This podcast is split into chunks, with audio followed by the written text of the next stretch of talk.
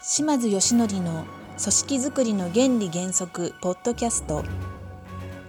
この番組は世界15カ国5万人以上のリーダー育成に関わってきた島津義則によるポッドキャストです。あなたのもとで働けてよかったおすべてのリーダーへを理念に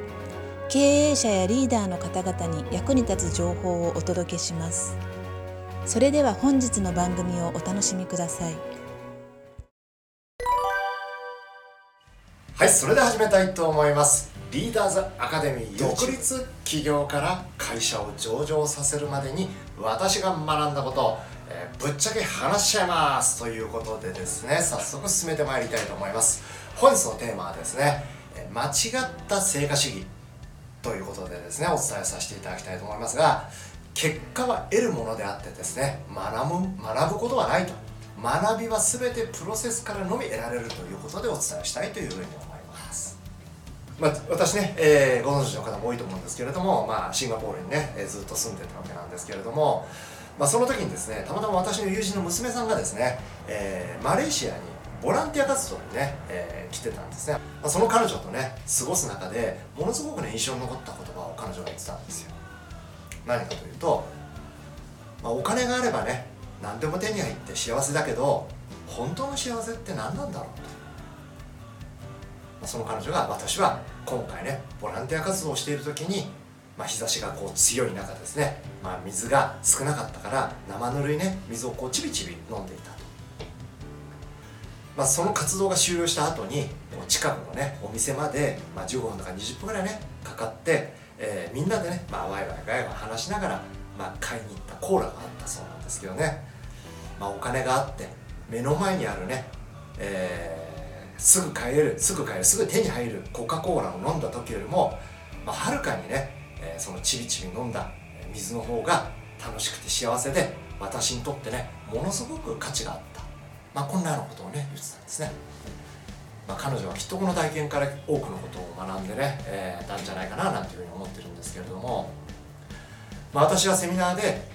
結果は得るものであって学ぶことはないと。学びはプロセスからのみ得られるという話をよくするんですけれども、まあ、この場合コーラを飲むという得られる結果はどっちも変わりはないわけですよね。でもコーラを飲むまでのプロセスでお金があって目の前にあるねコンビニで買うコーラコーラよりもボランティア活動を通して苦労を分かち合ったね、えーあと、まあ、手に入れたコーラの方が、まあ、はるかにね価値があったということですよね。まあ、私はアウトプットされた結果のみを評価するね。この間違った成果主義を導入している企業がものすごくま気になってるんですね、まあ、このね今お話をした例から見れば分かるように、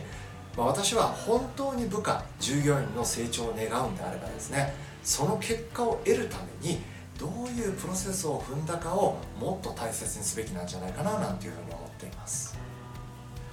まああまりにもね結果だ結果だ結果だとね結果を上げれば何やっても OK というようなことをしてしまった結果がある意味ね昨今蔓延している企業不祥事をね起こしている原因の一つなんじゃないかなというふうにも思ってます、